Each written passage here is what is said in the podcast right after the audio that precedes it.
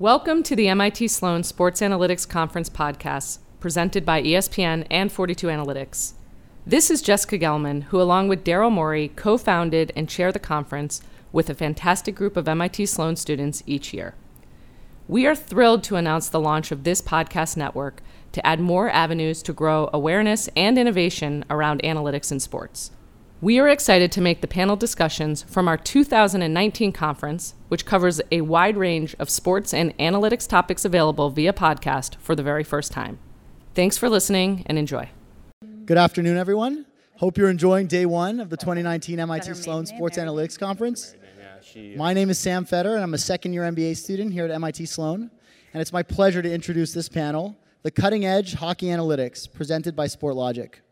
Your panelists from closest to me, Sunny Mehta is former director of hockey analytics with the New Jersey Devils.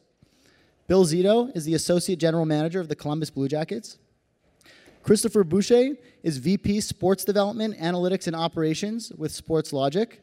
And Meghan Duggan is a three-time Olympic medalist and captain of the U.S. national women's ice hockey team. The panel will be moderated by Tyler Dellow, senior analyst with The Athletic. The panel will run about 45 minutes, with 10 minutes at the end dedicated to Q&A. We encourage you to participate in Q&A, and to do so, just tweet your question using the hashtag HockeyAnalytics. With that, I'll turn it over to Tyler. Thanks, Sam, and thanks to Sloan for organizing this and inviting all of us here today. The hot topic right now in hockey analytics is tracking data, which is coming finally a decade after the NBA's had it. Chris, your company's already gotten into this area. How ready do you think teams are to start dealing with this? Teams are preparing. Teams have actually hired people. They're actually bringing people on board to actually be able to process the data and understand the data. The issue they're having right now is just being able to see the data and have the data in front of them. And that's kind of what the main issue that teams are experiencing right now. So do you think that like a majority of the league is... I wouldn't say a majority, but there are definitely teams that are preparing in advance. They've hired people, they've put people in place, and are just trying to prepare themselves for that data. So does that put the teams then that haven't done that, are they going to be significantly behind once this comes online? When it comes online, if they're not prepared in advance, they will be behind. They'll be, because there's going to be a learning curve, obviously. It's a lot of data, a lot of information. It's going to be difficult necessarily to understand where, because it's eventing and tracking data, right? So where does one end, where does one begin? Where are the gaps between the two? Those are where the questions are going to be, and the teams that are a little bit ahead of the game in terms of that, they'll be able to definitely have an advantage, I think so. Sunny, you've practiced this area. You've worked in this area for a long time, and you've been around this area for a long time, like going back to the mid-2000s. What's your sense about how prepared the league is to start integrating data like this?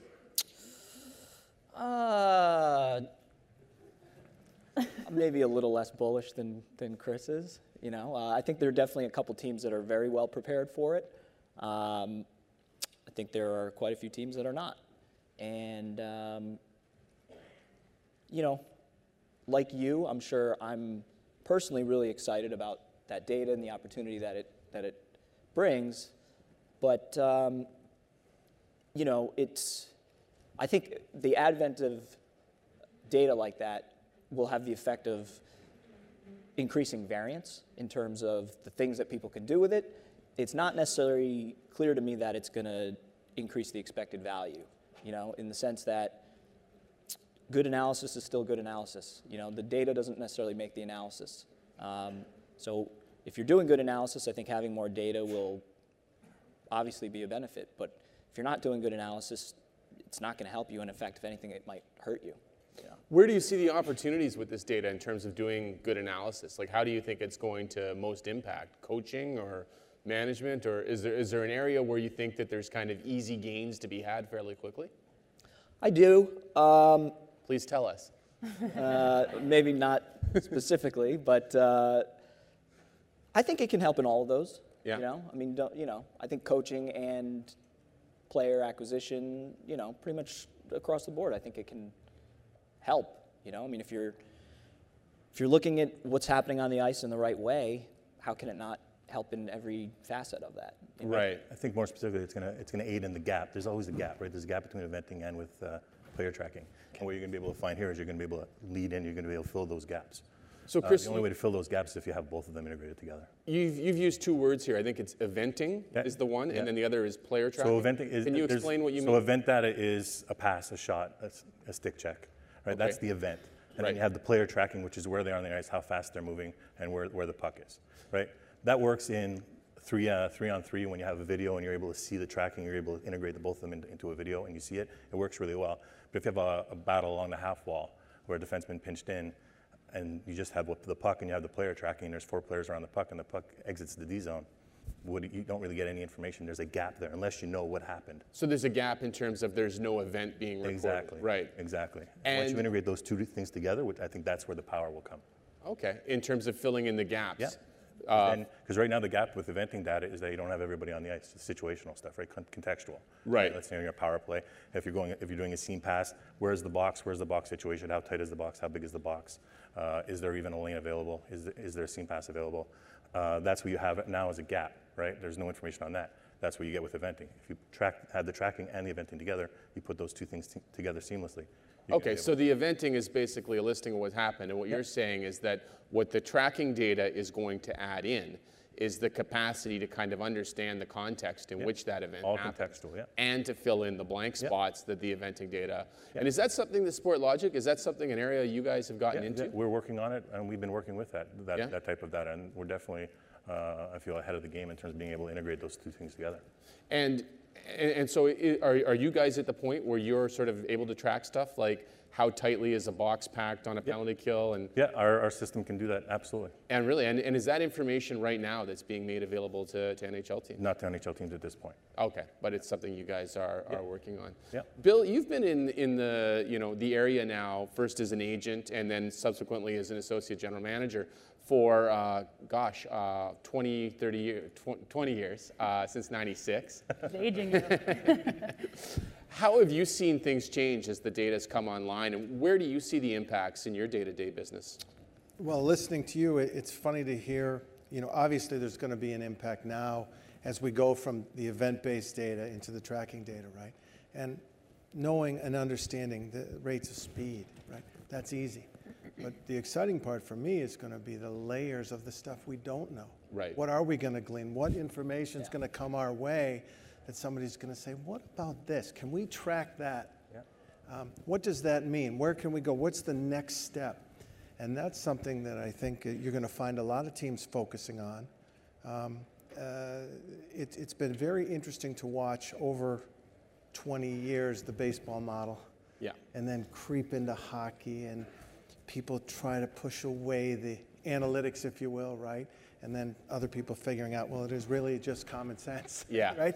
And it's just another way to look at things. So I can appreciate you're probably very frustrated on some levels, and I get a little bit more excited because I don't have your acumen for the numbers, but I'm pretty bullish on.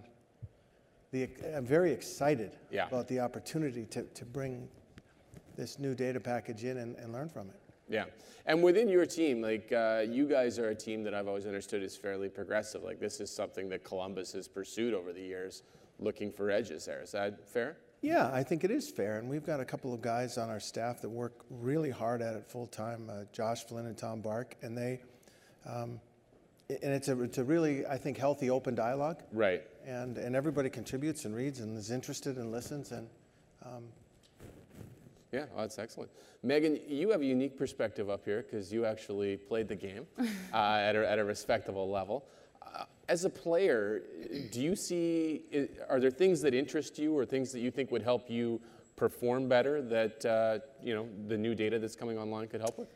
Definitely. I mean, I think as a player, I see this in two different ways. Right. You know, on the one hand, where there's a lack of buy-in from players or coaches or things like that, I can see because there's so much about all sports, but hockey specifically, obviously being in that field, there's something so magical about just having to play the game, about not, you know, knowing every single little thing and just the magic of sports. Crazy things happen all the time for reasons that nobody can explain.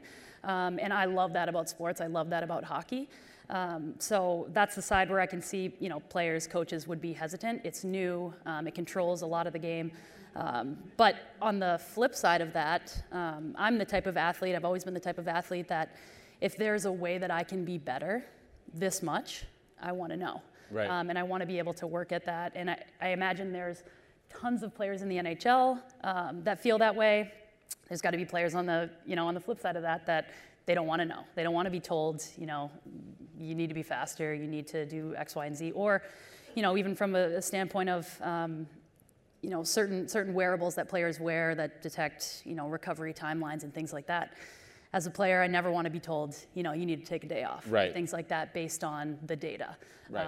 You know, you're built to just, I want to power through, I want to play. But, you know, from a longevity standpoint, taking those days off and knowing that and seeing the data is probably helpful. So I guess I can see both sides. I can see where the pushback can come from, right, and why players, you know, don't want all of it implemented. But on the flip side, I mean, there's players, and you would want players on your team as well, that want to be the best athlete they can be, you know, find all those small advantages, find that 1% everywhere so you can have the best team, you know, the best franchise, things like that. Now, you mentioned something interesting to me. So your career, you started university, or I say university, I think you guys say college down here. Same thing. You started college in 2006, is yep. that right? And so your career's kind of straddled two eras in terms of wearables. Like when you started out, I think there was much less focus on that and much less focus on using technology to train and to improve your fitness. Are there ways that, you know, and so I guess the first question is, having been on both sides of that era, have you felt like you've benefited from kind of having access to that technology and that information? 100%. I mean, again, as I mentioned, I'm the type of athlete, I want to know that information. I want to digest it, want to be better any way you can, even if someone's going to tell me you were terrible today or you were terrible, you know, multiple games in a row. But yeah, when I was in college, my first couple years at the University of Wisconsin, I think it was my second or third year, our strength coach and our coach got together and they implemented, you know, a certain wearable system that we used. And it was totally new to me, it seemed like. I had never as an athlete worn even a heart rate monitor strap. And this was that to the nth degree. And they were able to, you know, like I said, put into a recovery protocol. Some players are obviously expending more energy than others during games and practices, and treating each athlete different, as all athletes are different. Right. So that was, it was pretty great, and I enjoyed learning about it. I enjoyed kind of being a test subject for our strength coach and our head coach there, and that was my introduction to it. So I've, you know, on teams I've been a part of, and even personally in my own individual training, have used different wearable devices throughout the last 10 years, I would say, and definitely benefit from them. And is there anything in particular that you think helps sell it to the athlete? Like, is it being able to show some results from doing things a certain way? Like, what convinced you that, you know, okay, this is right, like using data or incorporating it is better than just going on feel? I think what convinced me was, you know, as an athlete, prior to any wearable or having any of this knowledge, you know, you have days throughout your training cycles where you just, you feel awful and you don't know why, you know, physically. You're just, you know, things aren't on. You know, your body feels terrible, and you don't really know why. Maybe you did get rest. You felt like you got rest a couple days before and things like that. So for me, you know, I actually started using Omega Wave system to really help me with recovery. And days that I would wake up and you know, I would think, man, I'm ready to go. And the system was saying, absolutely not. Today is a day you need to do X, Y, and Z from a recovery standpoint. You know, it was really measuring things that I couldn't measure on my own, or couldn't take a good look at myself and say, you know, these types of areas in my body or these types of loads are not going to be great for me long term today. So that was something that, you know, I saw, felt firsthand, felt that it really helped me, and I was able to improve in different areas and feel better on certain days and have less, you know, terrible days where you just felt burnt out. So that was kind of a buy-in for me. See, that's really interesting to me, because what it kind of suggests to me is, you know, and again, I'm looking at this from the perspective of somebody dealing with data and then dealing with consumers of it, whether it's you or coaching staff or a management group, you as an athlete. And it's almost like you want to try and find some wins in the sense of, look, we did this and it worked, to build the relationship and the trust between the data and then being able to get certain results. Is that fair to say? Absolutely. I mean, I would say if you're able to show athletes, this is the data, this is how you've improved, or the system will help you improve. Yeah. You know, mentally strong athletes want that information, and they want to be better. Professional athletes want that information because they want to be better. And you know, for me, those would be the athletes I would want as part of my team and my culture if I was, you know, a coach or a general manager or something like that, I would say. Chris, what have you found? Like, In your work with Sportlogiq, you're dealing directly with NHL teams.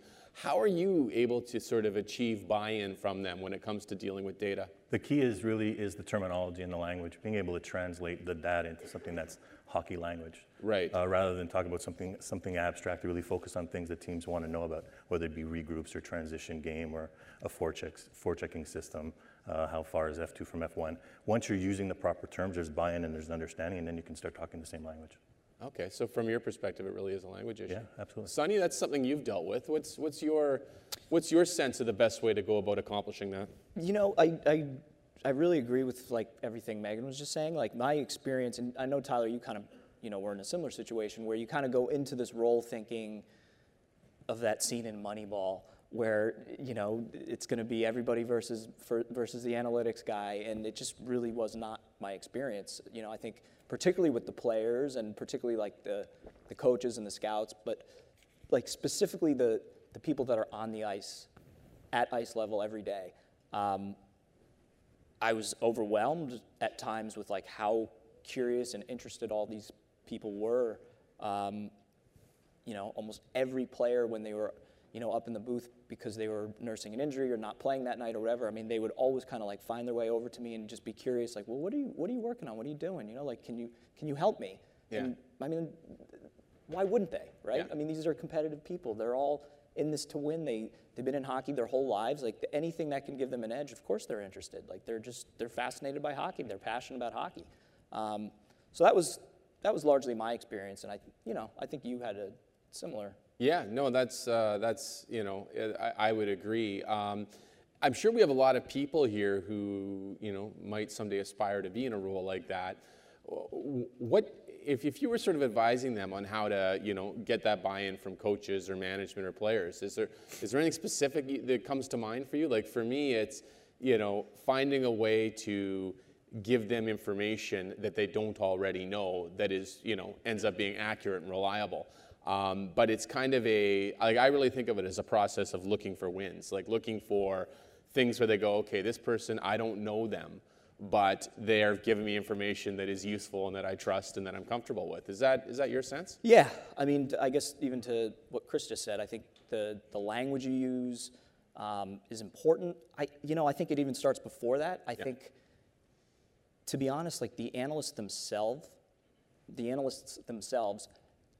need to understand their own models. They need to understand their own math. They have to understand it at an intuitive level. It's not just about, you know, writing some R function and throwing a big regression out there and saying like, look, this is what it just came out with, and I have no idea why, but you should listen to me. Yeah, that's not going to work, you know. But understanding your math and understanding, being able to explain it, even if not, you know, the nuts and you know, not at a detailed level. Like you don't need to explain what an R squared is, or I mean, maybe you do, but what, you know, just being able to understand it yourself is the first step. And then I think on top of that, then, you know, using the sort of translation language or the words that are going to translate it into a way that the players and the coaches and the management are going to understand it's important. And I think, you know, just like teaching anything else, it's, you know, using a lot of examples and not talking down to people and all, I mean, common sense sort of stuff. Yeah, no, fair enough. And Bill, I guess you've seen this from the other side, given that you're in management, you guys have analysts. As someone receiving this information, as opposed to creating it and disseminating it, what makes it work for you? Like what do you want to see when it comes to what people are giving you in terms of helping you make a decision? Well, the communication's key. Yeah. I mean, that's 90% of the equation in most instances. And a lot of times there's a seminal moment where some bit of information will flow to the player and it'll work. Yeah. And they'll understand, oh, I get it. And then in other situations, there'll be, you know, for example, you know, puck possession through the neutral zone over the offensive blue line. Yeah. Well, what if I'm not good? Yeah. Right? And the coach is, I can't. I'd love to possess it over the blue line every time. I'm not good enough. Mm-hmm. And the coach is screaming at me, so I could try. Because Sonny tells me, you want to skate it over the blue line every time. That's we're going to win. No, we're not. We're going to lose because I'm going to turn it over, and the coach is going to skate, right? Yeah. So you have to balance it. But if you explain what you're getting at and why, and you're able to convey why it's important, right, I think that makes a huge difference. Yeah, absolutely. And that's really just interpersonal skills. getting people to understand that everyone's in it together to try to win, and collectively coming together to utilize this powerful resource and tool, right, that's really not just unique to sport. Remember, all in our medicine and science, yeah, it's not a secret, right? Works everywhere else in our lives, but this is now a mystery here. Yeah. No. Yeah, and it's interesting, right? Like, you brought up communication, and I think that's a constant, whatever industry you're in. If you can't communicate your ideas to other people, you're kind of wasting your time, and you're probably wasting theirs, because they're sitting there listening to someone they don't understand. Well, it can't be that stat-based results are, right, applicable throughout our world, right? And now in sport, maybe they're not, because we don't communicate them properly. Right. Just, no. Right. No, I think that's a real important truth, like, for what people should take away is, the better you are at communicating, the better you'll be at doing this stuff. Mm-hmm. I'm curious, are you guys, Sportlogiq, do you have your own internal expected goals model? And what do you, like, it's, you know, I've seen some of the public ones, and what I've taken away from them is it troubles me that there's a lack of information about how the puck is moving before the shot. And I know with some of the soccer ones, they get really advanced, and they're taking into account where defenders are on the pitch. What do you think, like, in terms of where hockey's at? I guess the first question is, you know, you guys have developed a private model. Do you find that it's significantly different than what we see from the public ones that are built on weaker data? It is, and it is because we have the information, that we have the pre-shot movement information. We know whether it's a 2-on-1, or whether it's a breakaway, or whether it's a 3-on-1. We know the pre-shot movement. Pre-shot movement is huge, right? If it's a seam play on a power play, it definitely has a higher value. If you're just looking at location, you're not going to get the same information on a rebound. If the rebound is from a shot from here and it's over here for the rebound, the shot's from there, obviously that's going to have a lot more value than just having the shot information without that information. Then there's a temporal factor that you can add in as well, one-timers. There's a lot of stuff that we can do that we can integrate the data into that and create a model that's a lot stronger, absolutely. And so have you done stuff like contrasting a Sportlogiq model with, you know, maybe one of the public models that's... Yeah, well, yeah, we've done that. Yeah, and do you see, like, teams like, and I'll just pick one at random, but say like the LA Kings of their heyday, yeah, you know, every year there would be expected goals models that loved them. LA would shoot 5%, and they'd struggle to score goals. So with the data that you guys are dealing with, would you see something significantly different with a team that plays like that? Absolutely, and what you'll see is you'll see shot location, obviously, but you also see the pre-shot movement. Right. Those east-west passes below the face-off dots are huge, and that's what you see. You see teams that you see their expected goal numbers online, and you see that they're doing really well, but they're not able to score. And when we start looking at the data, we see that those are the teams that just aren't making those plays, aren't creating that offense. Right. Sunny, what do you think is going to be like a first step? So we get this new data online. What's the first step for a team that wants to make good use of it? And when I say online, I mean like available. I don't think it'll actually be online for random people. But, you know, like so you're a team, you've got a department, this new data becomes available. What to you is the first step to kind of taking advantage of it? Hire good people. You know? That's step one. Right. Assuming you have good people in place, provide them with the necessary infrastructure. You know, that's other talented people, a budget for other talented people, and good infrastructure for data, whether that's, you know, cloud servers or, you know, fast computers, standard stuff. Yeah. You know, in terms of that, from the team's perspective, I think. And then in terms of actually dealing with the data, like, you know, what would be the first thing you'd get into if you were doing this? You know, to me, everything comes down to predictive value. Right. And it's no different no matter what data I'm using, you know? Right. You're trying to understand this thing that's happening on the ice. You're trying to understand this sport better and learn some truth about it. Right. And to me, the way that should manifest itself is you being better at knowing what's going to happen than average, and it's really no more complicated than that. Yeah, you know, yeah. Everything from the top down. All right, well, that covers everything. Comprehensive.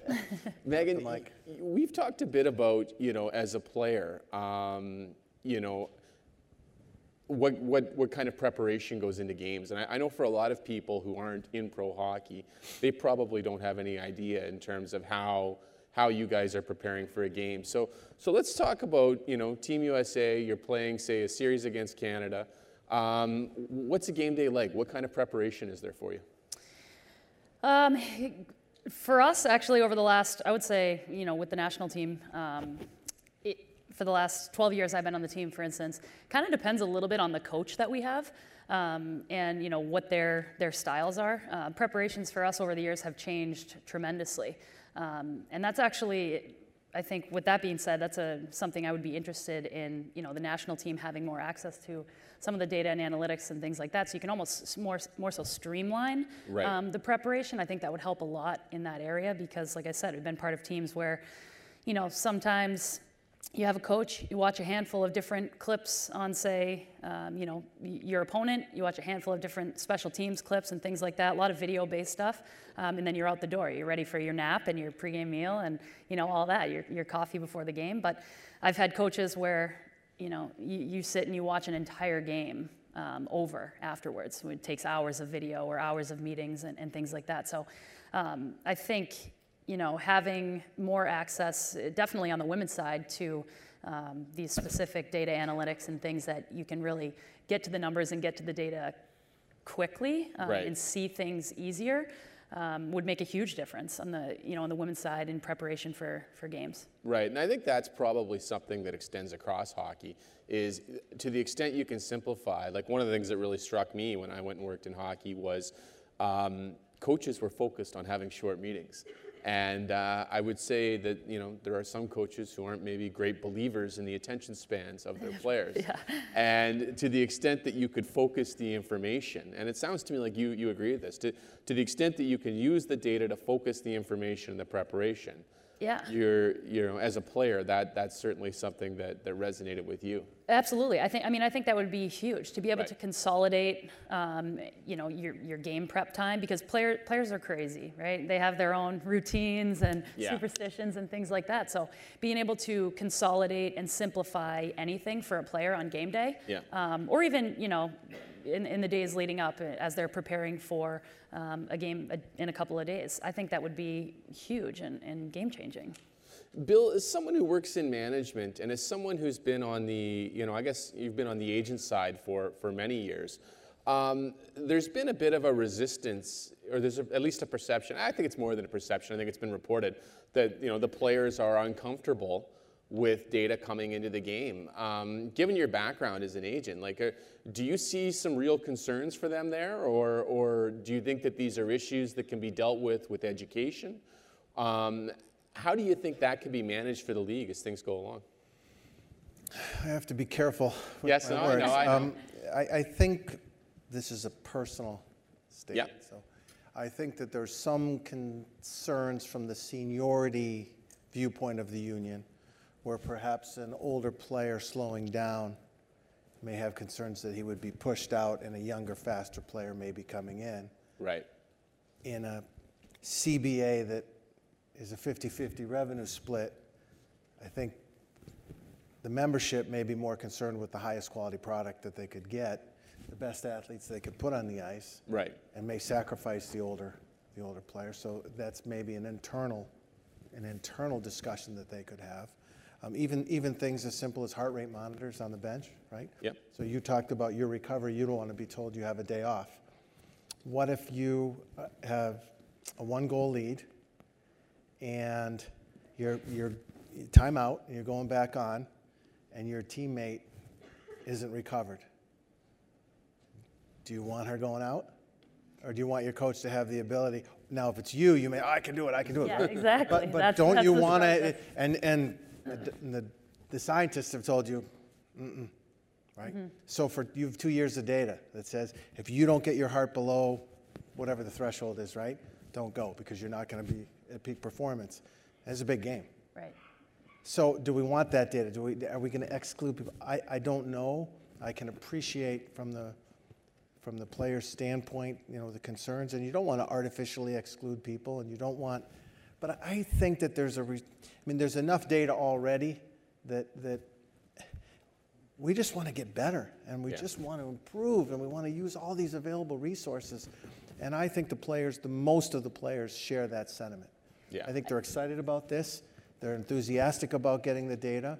I'm a little bit nervous about younger players buying in too much. Can you imagine that as the cost point of this technology decreases, and now a 16-year-old gets tracked at a 28 miles an hour, yeah, and now all of a sudden he's the rocket, and he can't play, but he's the rocket, and then the scholarship never comes, but I'm the rocket, and everybody in his high school or his junior, but he's the rocket, you know, well, you know, you can see, but it's probably no different than, I'm sure that there's a similar data point now that people rely on artificially and create problems, but sure, because people will look now at, you know, some, like, actually it's funny, I remember watching a documentary, this is like 20 years ago, and there's an agent yelling at an AGM on the phone, and he's trying to sell penalty minutes. He's like, you know, my guy is 200 penalty minutes, where are you going to get your penalty minutes? And, you know, in retrospect, buying penalty minutes may not be an efficient use of cash. You know, it was, you know, to your point, Bill, about the concern about bad metrics or, you know, influencing decisions improperly, I think is a real one for players. And that's, and even about players, particularly young players. Like, this is something that I've found interesting talking to people in the game, is they talk about a divide between older players and younger players, and younger players and people in general being much more comfortable with data and much more comfortable with having their performance, you know, ripped apart like that or tracked. And so I do think that you've got a strong point there, that there's probably something that will have to be kept an eye on in terms of, you know, how you deal with these two different classes of players who may have different concerns and issues about the data.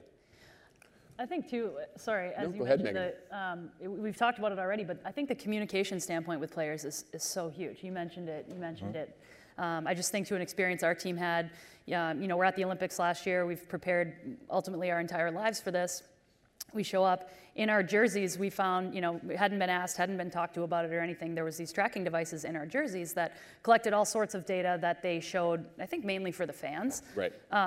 But it was something that, you know, we had discussions about as players in the locker room. We knew nothing about it. You know, as an athlete, you go to the Olympics, you're so particular about, you know, the type of tape you use on your shin pads, let alone a device now about this big that you can feel sewn into your jersey in the back of your, you know, right behind your head here. So it threw us all off, not totally, but there were conversations about it. And I think the communication standpoint is huge. We were wondering, you know, why are they in there?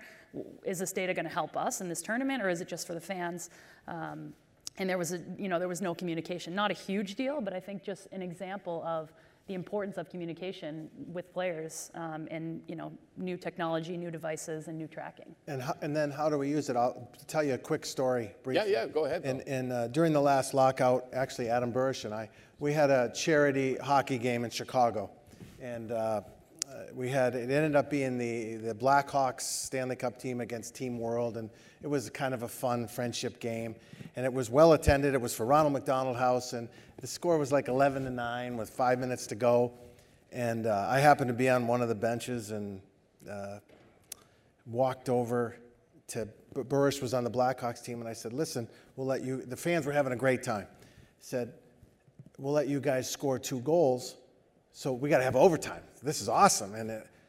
And Jonathan Taves looked at me and said, "Blank you, Billy.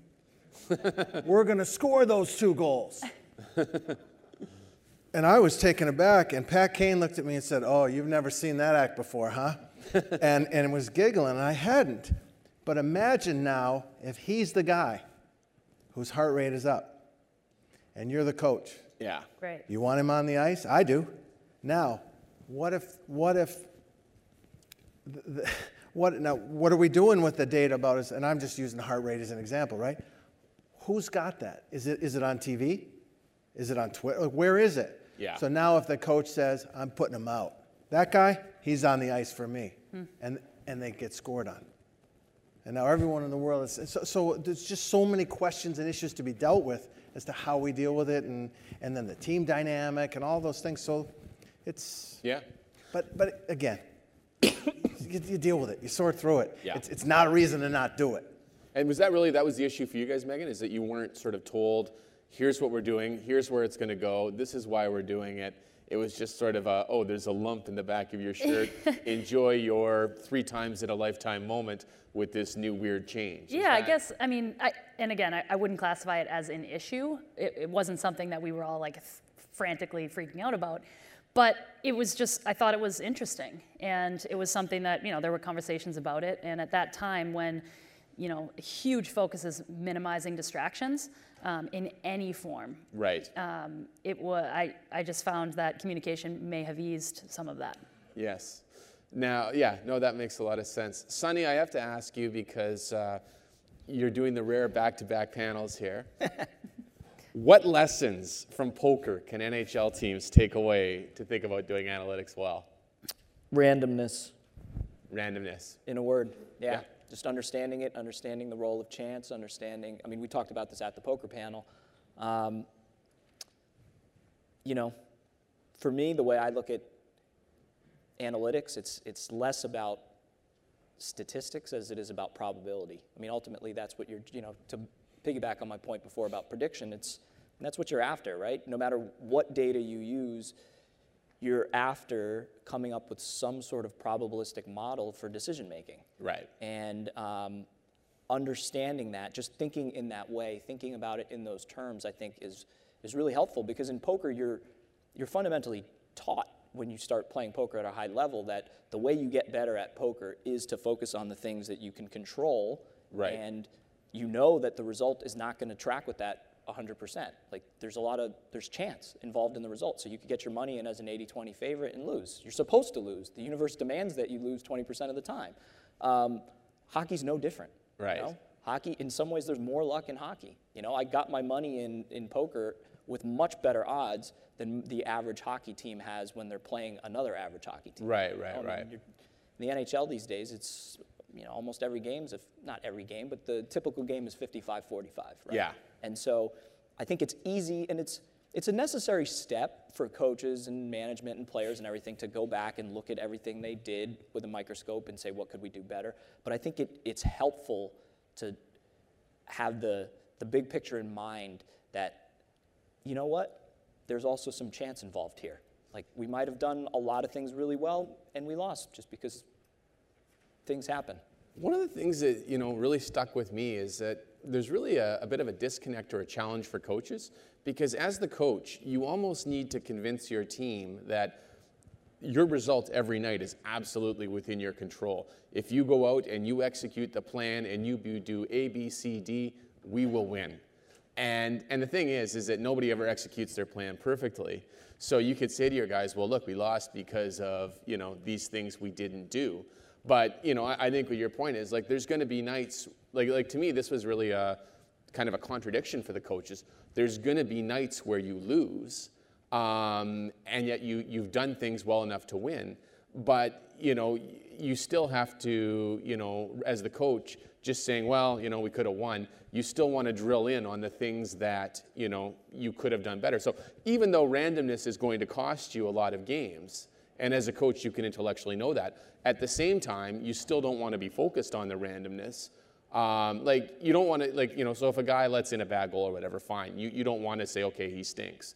But at the same time, you do want to focus on the things that, you know, weren't random in your process that could have been better. Absolutely. I mean, I take your point, and I'm even torn in terms of, like, how much you necessarily need to dwell on that with the players themselves. Right. Because I do agree, like the coach and the players have a certain responsibility and it's to play their best at all times and to prepare them to play their best at all times. Right. But I think the process in place can help that, knowing that, right? Because if the coach is fundamentally showing the player some mistake that he made that, you know, we have a lot of sort of evidence for that this is not a repeatable mistake and that,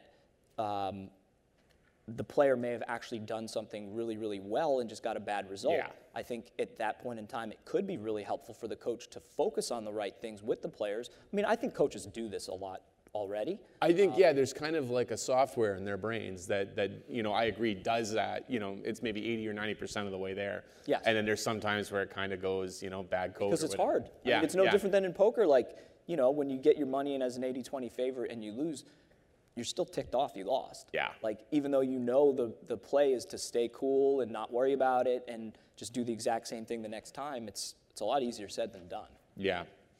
Chris, is tracking data coming for the junior level? Like, is it going to be involved in prospect evaluation? I think so. I think it's just a question of time. What that time frame is, I really can't tell you, but it's definitely will come. And is that something that you guys are doing now, is developing or generating sort of higher level data for junior prospects? Yes, yeah, not necessarily the full tracking scheme, but yes, we are generating that type of data for junior. And Bill, as somebody who is in the management room and trying to draft better, and I think you guys have done pretty well over the years, you've had certainly some big hits that were, you know, high profile. Well, you guys drafted Pierre-Luc Dubois a few years ago, and that was a high-profile case where that ran counter to what I think the public perception was. Do you find that, you know, data is able to help you when you're doing, at this point, is data able to inform any of your drafting, or do you think it's still not quite there yet in terms of what's available? Oh, to a considerable level, for sure. Yep, it plays a considerable part in the evaluation process, as well as the assimilation of information in that process, right? And even the way our scouts are trained to think, and it plays a bigger role than I think people suspect. Oh, really? In addition to the traditional sort of subjective analysis that we all go through. Yeah. No, my thought on that has always been, like, you want to try and find sort of areas where they agree, and then where they disagree, you want to go, okay, well, why do we disagree here? And how can we resolve that disagreement? Because if you resolve the disagreement, somebody might learn something. Whether it's your scouts will get better, and I think you touched on that by saying it informs what you look for, or your analysts can get better because they can learn that, okay, the way we're doing this, there's a better way to do it, and you know, we can go from there. And how can you look at things differently? Yes, absolutely, absolutely. Yeah, or in two different ways at the same time, right? Yeah. Let's look at it from this perspective and have the same actor look at it from a different perspective, and then have that person sort it out, and then have the discussion with the other person. Right. You're only going to get a better answer by doing that. And Chris, you've been doing this now with Sportlogiq, I think, for about 5 years. Mm-hmm. Is that right? Yeah. Do you find that, you know, again, focusing on the prospect analysis, do you think there's more openness now to incorporating data into that work for teams? Absolutely. Yeah. Absolutely. Yeah, and I've been in meetings where this was discussed in terms of just incorporating this in their analysis, actually having the scouts understand the data to the point where the scouts can kind of integrate this into their own scouting reports. Oh, really? Absolutely. Oh, and that must be fairly new. That can't be that common. No, that's definitely last off-season. Yeah, yeah. Oh, that's quite a change. That is something. Sorry, I've just got my question list here. I've lost. Oh, dear. Oh, and this is a bit of a broad question, but I'm curious about tactical inefficiencies on the ice that you think might be, have some light shed on them by data. A common example, pulling the goalie. It's become much more common to pull the goalie earlier in the game. Are teams getting that right, do we think? Are teams, I guess there's that, are teams getting that right? And I guess, are there any other examples people have of you know, tactical changes that data might drive in the near future? And I guess, Meghan, I'll ask you, because as an athlete, you know, you might have some thoughts about your team making decisions even just based on data like that. Does that bother you? Well, I guess, I mean, kind of to my point earlier on, there's something about in the moment, you know, decisions that coaches or players make on adrenaline, the magic of sport. You know, the goalie pull situation is so interesting to me. I can't remember if it was you and I that talked about it, but, you know, years ago when Patrick Waugh pulled the goalie with 9 minutes left and everyone thinks that's crazy and, you know, but why not? You know, why not make a rash decision? Sometimes maybe it works out, others it doesn't, but I just think, you know, for me to have data control every aspect of the game would be difficult to think about because I believe so much in, you know, just gut feeling sometimes by coaches or players, or, you know, you mentioned the Jonathan Taves thing and him wanting to go out and what percentage is he at and things like that. I believe in kind of, you know, that raw, in the moment decision making in sport as well. It's interesting because, you know, the women's game obviously isn't the same as the men's game, but one of the ways it isn't the same is that there's kind of a disparity in talent, right? Like when you guys are playing Canada, Most of us would say Canada's a little bit better, but most of us, I don't know. You might be the lone soldier on that. Okay, tough crowd. But when you guys are playing Canada, it's a fairly evenly matched game, and the implications of pulling your goalie there are different than if you're playing a weaker team like say Finland or something. And if you pull your goalie, you might be able to just completely control play. And so a lot of the research doesn't necessarily, a lot of the research on pulling the goalie has been done on the NHL specifically. And it may not translate specifically to the women's game, which I think is a real issue with starting to pull those data conclusions and take them over. Yeah, for sure. And that's, I think, I agree completely. I mean, there's the game is almost identical, but there are, there's small ways in that it's different, and it would be, we spoke briefly before, but just getting, some of this information and the data and all that involved in the women's game more, I think would be a huge plus. Okay. Chris, are there any tactical changes you see that, is there something you think is coming? I think where we're going to see the earliest returns probably is late game player usage. Really? In terms of, let's say, how many forwards you're going to use and whether or not you're going to be choosing to have a defenseman on the ice at all. So that late game player usage, I think, is where we're going to see the first results. So instead of pulling and going with say 4 forwards and 2 defensemen, yeah.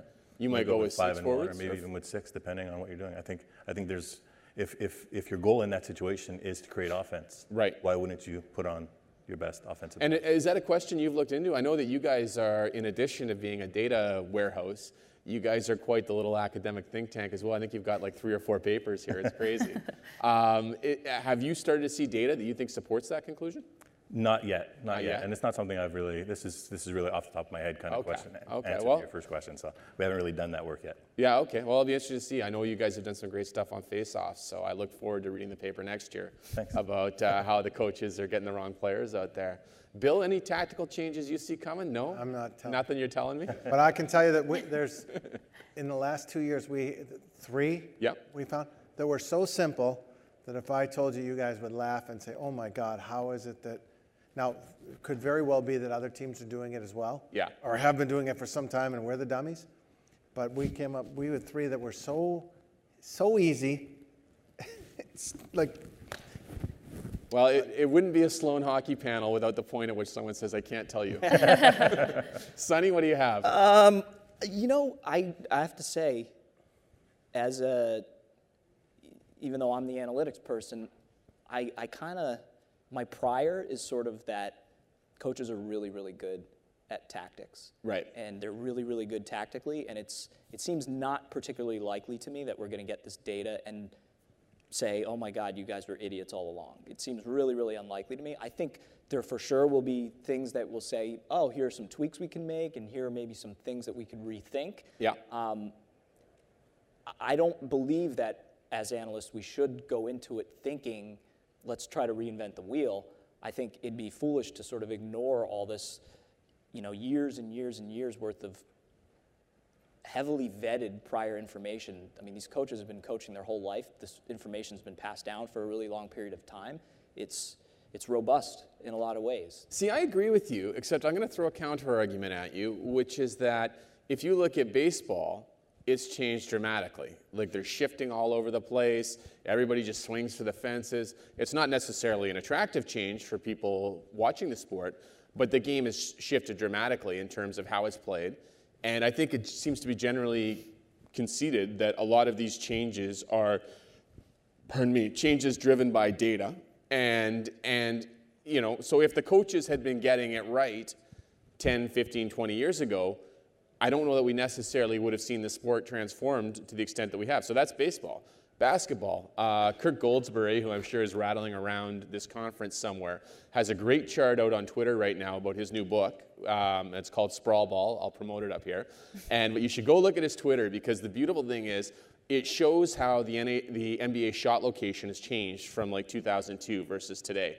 And in 2002, it's all sorts of mid-range jumpers. Yeah. And now it's in the paint, outside the three-point line. So why are hockey coaches so special that they've been getting it right, whereas baseball and basketball, managers and coaches had so much they could learn? It's a fair question. I'm going to interrupt you. I can tell you that the 3 instances that I referenced were all coach-provoked. Right.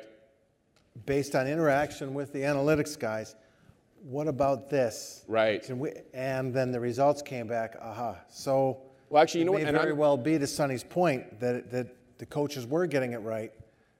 Or they had the right idea, but they needed the data to, you know, they could go to the data people and say, does this make sense? Correct. Like, that was something that I, you know, I agree with you. It was the existence of the analytics entity that allowed them to even get their brains to walk down the path. Right, say, right. What if? What could it be? Yeah, I would just say, Tyler, I mean, it's totally a fair counterpoint, and I could very well be wrong. I think hockey's different. I think the role of coaching is completely different in hockey than it is in baseball. Right. Baseball is fundamentally a one-on-one sport. It's pitcher versus batter, and yes, these tactics of where to place fielders and how to approach a pitcher as a hitter, those things matter, but it's very, very different than coordinating 12 people on the ice at the same time in various zones. I mean, I think we can all agree, I mean, the coach is actively involved so much more heavily in hockey than they are in baseball. Sure, sure. Like in hockey, yeah, absolutely. No, I agree with that. And in terms of getting the matchups, which is the ongoing battle throughout the game.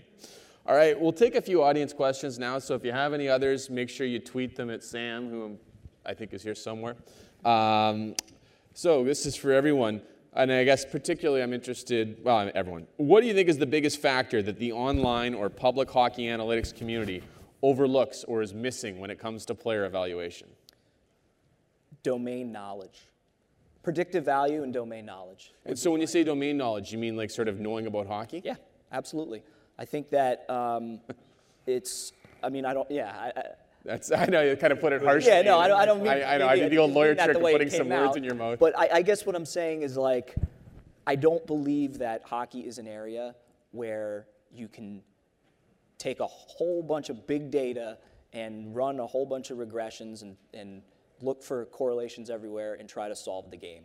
I'm suspicious that that works in other businesses, but, you know, I mean, if you would accept that it may. Yeah. You know, this is not like looking at 10 million rows of customer churn data for a telephone company. Right. You know, this is, to me, the scientific method starts with hypothesis first. You have to understand the game. You have to understand why the things you're seeing are the way they are. Because the results we're seeing are not, you know, independent.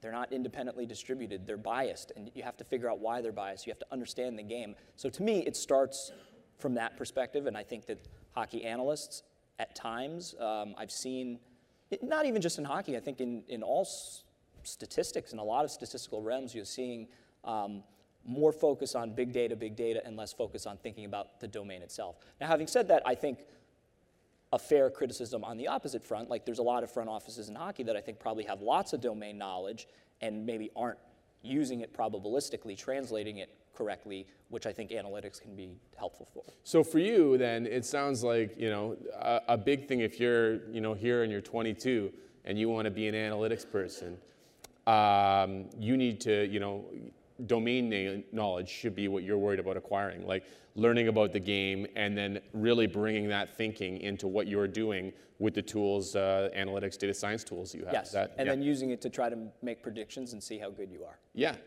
absolutely. No, I think that's an excellent point. Bill, as a former agent and now associate GM, pardon me, how much, if any, do advanced stats play a role in negotiations? Well, no, they play a role in the credibility side. So when you're speaking to an agent and it's somebody for whom you have respect and you're trying legitimately to come to a fair value, you have arbitration-based numbers, and we can all get pretty close. Yeah. So if a player has arbitration, a well-intentioned agent and our group can get, we know what the number's going to be. Yeah. But if you're really trying to give some value and listen and hear them, then it plays a role. And it's sincere and it's real, and you want to treat the players fairly. We only have so much money to split up. Right. So sometimes you have to pull the reins back. I need to limit how much I can pay, but at the same time you want to respect and validate the player, because a lot of times, you know, the numbers don't lie. So right. They can play a role. And just to clarify your point on arbitration, you mean that once a player is arbitration eligible, the advanced stats are almost irrelevant, because what matters is what's he going to get in arbitration. Correct. There's certain stats that are admissible into arbitration, yes. And that's going to define what the award is. And you look back over time, you see the precedent, you see what other players are getting or have been awarded, similarly situated players, and you're going to narrow the field. You're going to have comparable players with similar stats, and you'll be able to frame what that award's going to be. Well, hopefully. Yeah. But you can come pretty close. Yeah. No, that makes sense. Meghan, as a player, and I think you're taking a year off this year, but what is the highest priority thing you would like to see, brought into the women's league? Like, what do you think would be cool or fun to have access to as a player? Oof, that's a loaded question. Geez. I guess, well, I think more data on the goalie pulling thing would be huge, one. But I mean, I think things, they've been implementing in the NHL, I think, for a long time, but just, high percentage scoring areas would be something that I would love to see the data on. We see small things that I think independent people do just by, watching the game and then sending them to our team through social media, but little things, where all the shots are that you're scoring on over an entire tournament or over an entire year, things like that in the women's game, at least at our level, we don't have access to, we never see. So when I do see, intermittent kind of low-end versions of them, I find that they'd be helpful for us. So sure. Just, high percentage scoring areas. Yeah, yeah. Oh, that's, no, I think that's a good one, and that's always, interesting when you see that, and you can start to sort of see the game visually a little more than you have in the past. All right, Chris, I guess a question I have for you, and you know what, Bill and Sunny might have thoughts too, and actually, Meghan, maybe you will, maybe everyone will. Some of you guys might have thoughts. Will shift usage change as new data becomes available? Like, are we going to see coaches change how much they're using their star players, whether it's more or less? Do you think that the data that's going to become available will bear on that? I think the data will have an impact. I just don't know how quickly that changeover will happen. But yeah, I definitely think there's going to be data that's going to have an impact on player usage. Length of shifts would probably be the primary thing that to be looked at first. Absolutely. Excellent. Excellent. All right. Well, with that, I want to thank our panel. I know everyone came from some distance to be here, and I'm happy for that. And I want to thank all of you for coming in and listening today. If you want to hear these panels in person next year on March 6th and 7th, 2020 in Boston, please register for the 14th annual MIT Sloan Sports Analytics Conference at sloansportsconference.com. This recording is the property of 42 Analytics and may not be published, broadcast, rewritten, or redistributed without the express written consent of 42 Analytics. Any opinions expressed by panelists are their own and do not represent the beliefs of the conference, 42 Analytics, or the MIT Sloan School of Management. 42 Analytics Educational, Inc. reserves all rights in the content.